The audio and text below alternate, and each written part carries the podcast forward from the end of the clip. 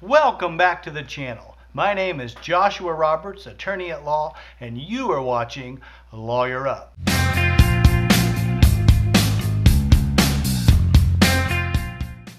In today's episode, we're going to be talking about what is in a real estate contract. In our last video, we talked about things to consider up until the point where you sign on the dotted line to purchase a home. In this video, we're going to take it from the real estate contract all the way through closing and talk about the components of a real estate contract and what to expect on your journey between signing that contract and closing on the home. If you enjoy the video today, remember to hit that like button. If you want to know more about the law, subscribe to the channel.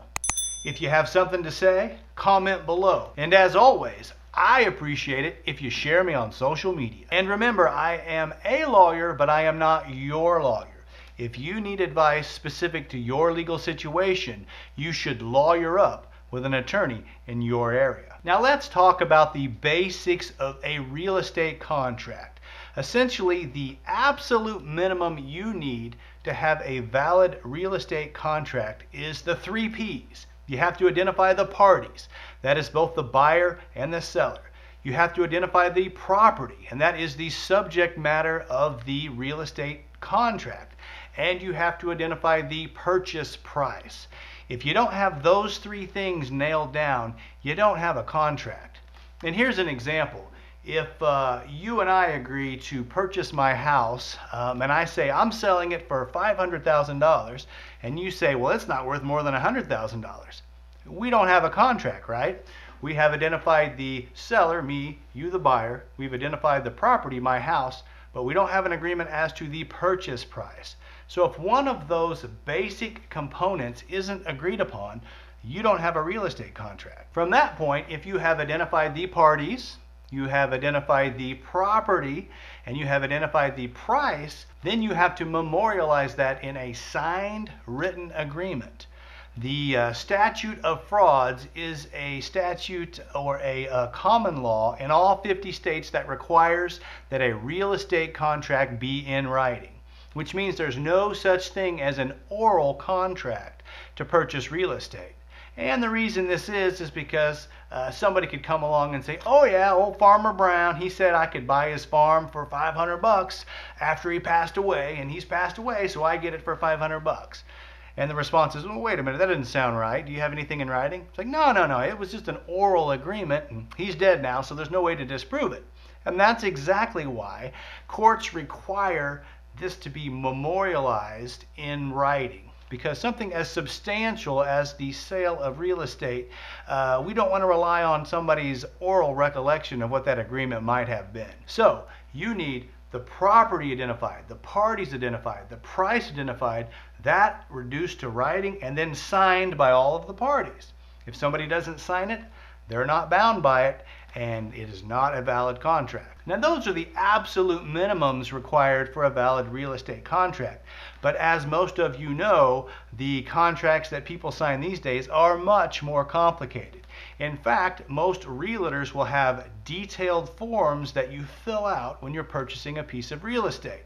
In this video today, we're going to go through what each of those paragraphs talk about. Now, we've already talked about the first paragraph. That's going to identify the parties. It's going to identify the property, and it should do it by street address and the legal description.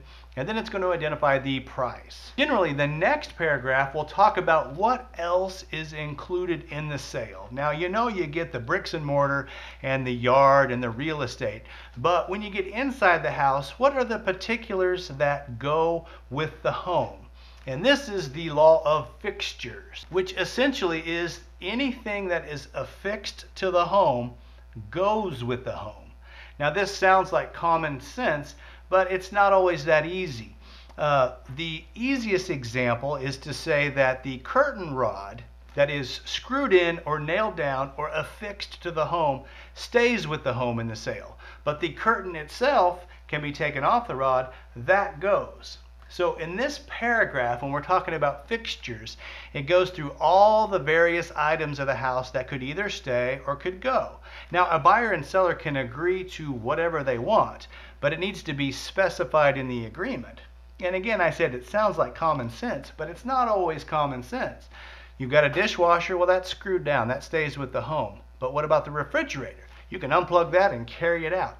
That is not a fixture because it's not affixed to the real estate. So things like uh, washers and dryers and refrigerators, they're going to go with the seller when they leave unless you have an agreement to nail those down otherwise. So if you've got a situation where there's a killer sound system in the basement and or there is a water treatment system or things that can be removed, uh, you need to have a specific agreement between the parties as to whether those things stay or whether those things can be removed by the seller when they move out. The next paragraph usually talks about how the purchase price will be paid. Now, generally, there will be a small down payment made whenever the contract is signed by the buyer. This is called earnest money. Now, 25 years ago, a lot of times this was a substantial amount of money, sometimes up to 20% of the value of the house. And this was to compensate the seller uh, for the inconvenience of having the home pulled off the market while they went from the signing of the contract through closing. Today, there really aren't, or you don't see a lot of large uh, earnest money payments. Usually it's a token amount of $500, $1,000, sometimes a little bit more than that. But generally, you don't see 20% getting put down as earnest money anymore. So generally, this paragraph will talk about the earnest money that's been put down and that the balance will be paid at closing. And that's when everybody gets back together at the end and the full purchase price is paid in exchange for a deed and keys or possession to the property. Which brings us to the next paragraph in most of these agreements, and that is closing where you, the buyer and the seller, determine the time and the date and the location where closing will occur. And this is a date, usually at least 30 days, sometimes 45 or 60 or even longer, that everybody gets back together and you exchange the full purchase price in exchange for a warranty deed to the property and the keys and or possession to the property. The next paragraph in a lot of real estate contracts deals with the sale contingencies. And these are things that must occur between the signing of the contract and closing for the contract to remain valid and enforceable. The biggest of these usually is a financing contingency, and that's the buyer saying, listen, I agree to buy this house, but only if I can get a loan from a bank. I don't have $200,000 in cash to give you to buy your home. This sale is contingent upon me being able to get appropriate financing. And in that paragraph, you can spell out the type of financing, whether it's fixed or variable rate. Uh, you can even get as specific as the amount of interest rate that is acceptable for you as the buyer. You can talk about the type of loan. Maybe it's a VA loan if you're a veteran or an FHA loan if you qualify. The financing contingency paragraph is where you deal with all of the details of the buyer's financing to purchase the home. Another contingency is often an appraisal contingency that the home must appraise out for at least the value of the contract price or the value that buyer and seller agreed to sell the house for. And that's generally part of the requirements of the bank uh, they want to make sure that the collateral that they're lending money for is at least worth uh, what you guys have agreed that it's worth. And the importance of these contingencies is if they are not met, it gives the buyer an out or a way to get out of the contract. I have had clients come into my office saying, I signed this $300,000 contract to buy this house. We forgot to put in a financing contingency. And in that event, the inability to get financing from a bank doesn't give you an out you're still supposed to close under the contract, even though it's not a possibility because you don't have $300,000 laying around. Uh, if you don't close, you are in breach of the agreement. So, a financing contingency, if you need financing, is crucially important to put into these contracts. Another paragraph in all of these agreements deals with the title and the seller is supposed to transfer you marketable title, which is essentially good title. And that is guaranteeing you that there aren't any type of liens against the home. At closing, one of the things that is most often done is that when the buyer puts the uh, purchase price into the closing, the seller will pay off any liens or pay off any loans they have against that house so that in closing they can transfer the property to the buyer uh, without any liens against it. In this paragraph, the seller also agrees to transfer the property by warranty deed. And essentially, what that says is that if somebody else comes along later and challenges title, I am giving you a warranty as to the title. I will agree to warrant and defend that title as the seller, and I'm representing to you that it's good title.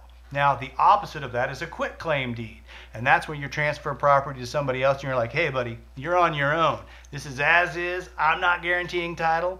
And uh, you get what you get and you don't throw a fit, right? In most transactions where you're exchanging money for title, you'll definitely want a warranty deed as opposed to a quit claim deed. Another paragraph will deal with inspections, and there can be a lot of these that happen between the time when you sign the contract and when you get to closing. And this is at the option of the buyer. They can do a home inspection. Hire a home inspector to come in and do a formal examination of the major functional components of the home. An inspector will look at the roof, They'll look at the foundation. We'll look at the HVAC, heating and cooling system. We'll look at the plumbing, the electric, and make sure that all of the components of the home are functioning. They will generate a written report as to all of the problems with the home, and the buyer can then take this back to the seller and potentially negotiate the repair of these items or maybe a deduction in the purchase price for problems that the inspector found with the home. This will also detail any environmental inspections, whether there will be a termite inspection or other pest inspection whether there will be an inspection for radon, that's popular these days, and mold inspections. People will often have an independent agency come in and test for mold. This is also the paragraph that deals with boundary inspections, and that's generally done with a survey, where a survey company will come out and mark the boundaries. Uh, it's often good to know, especially with large pieces of real estate, where the exact boundary line is often it is clear within a neighborhood uh, where the boundary lines are and not all that important. However, a lot of times people will want to get a staked survey so they know the exact boundaries of the property they're purchasing. And finally, any potential government inspection. Sometimes there may be an occupancy permit that's required, planning and zoning inspection, a health department inspection. Any of those should be done and initiated by the buyer during this time period. Real estate contracts basically spell out the time uh, in which the buyer has to have these inspections done and the procedures if there's a problem uh, with uh, notifying the seller, hey, I've got this problem with this component of the home, and giving the seller an opportunity to respond to that by either fixing the problem or maybe negotiating uh, down the purchase price. If a major issue can't be resolved, this may give a buyer uh, the right to cancel the contract. There will generally be a paragraph in the agreement that talks about whether there is a home warranty or not. In most cases, there is not a formal home warranty. Now, these can be purchased from a third party vendor, but most real estate sales are going to be as is. There is generally a paragraph on prorated costs, and we're talking about annual costs like property taxes. We're talking about HOA fees or common area maintenance fees, and these are usually split between the buyer and the seller. And the way they calculate that is they take the overall amount, say it's $1,500 for your property taxes, and they calculate how many days of the year that the seller was in the property. Then they calculate the number of days in the year that the buyer will be in the property. You divide each of these days in the year by 365 and you get a proportional percentage. And that is the percentage that each party pays relative to the overall annual property tax or whatever the issue is. So there'll always be a paragraph in there on prorating these annual expenses. There'll be the legal paragraph in there about default and what are the remedies of the party. This usually uh, will include a right to try to force the other party to close on the contract, and if that can't happen, then to get damages. Often included in these contracts is a provision that allows the prevailing party to be reimbursed their attorney fees.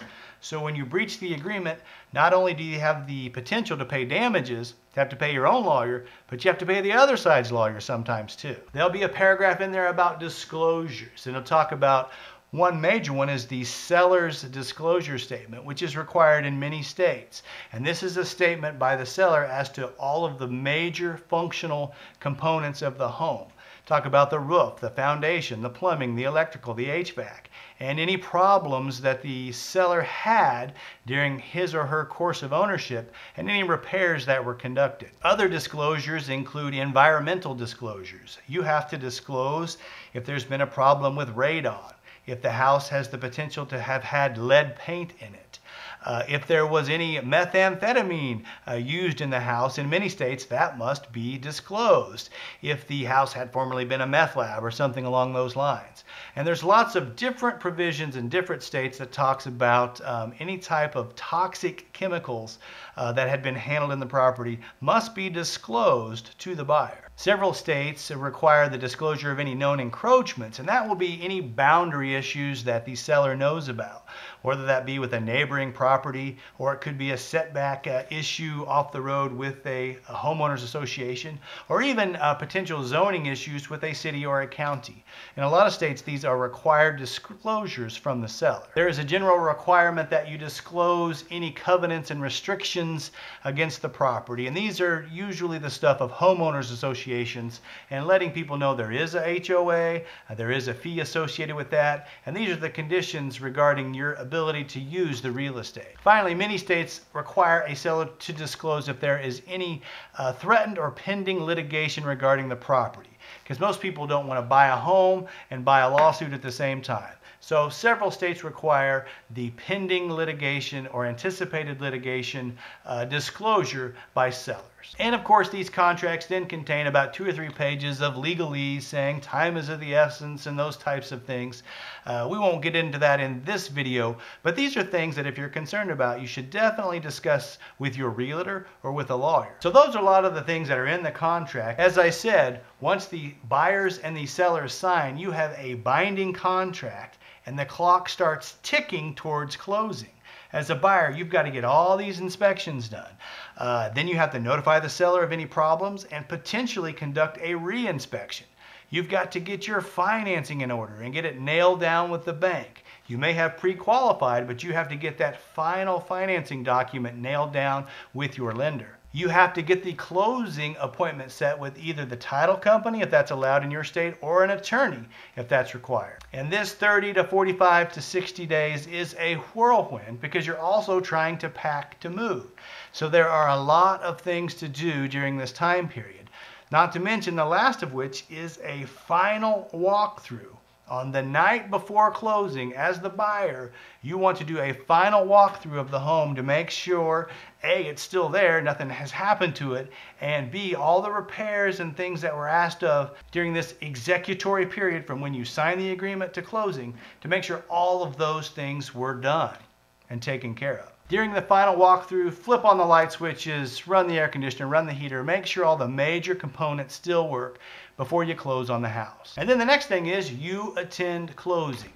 As the buyer, uh, you will be paying the purchase price. Now, generally, this will be by wire transfer from your lender. However, if you're paying cash, it'll be by wire transfer or certified funds from your bank to pay off the full purchase price. In exchange, the seller will be tendering a warranty deed giving the buyer uh, title to the property and keys uh, and possession of the property after closing. A lot of times there are a lot of documents to sign. The buyer will be signing loan documents, which uh, will include the promissory note agreeing to pay the bank back and a security agreement or a deed of trust, which guarantees the house as collateral in case they do not pay back the note the bank would have the right to foreclose upon the home and take it back to offset the amounts that are owed the bank under the promissory note. In addition, everybody will get what's called a HUD 1 statement, and this itemizes where every single penny in the transaction went so that the buyers and the sellers know how the money was spent. And if all goes well, you'll get the keys and you'll get to move into your new home. Congratulations, you've bought a home. Well, that's all for today's episode on how to buy a house from the point of contracting through closing. If you've liked today's episode, uh, hit that like button. If you want to learn more about the law, subscribe to the channel. If you got something to say, comment below. And as always, share me on social media. Thank you for watching. I'm Joshua Roberts, and this is Lawyer Up. Send lawyers, guns, and money. Dad, get me out of this.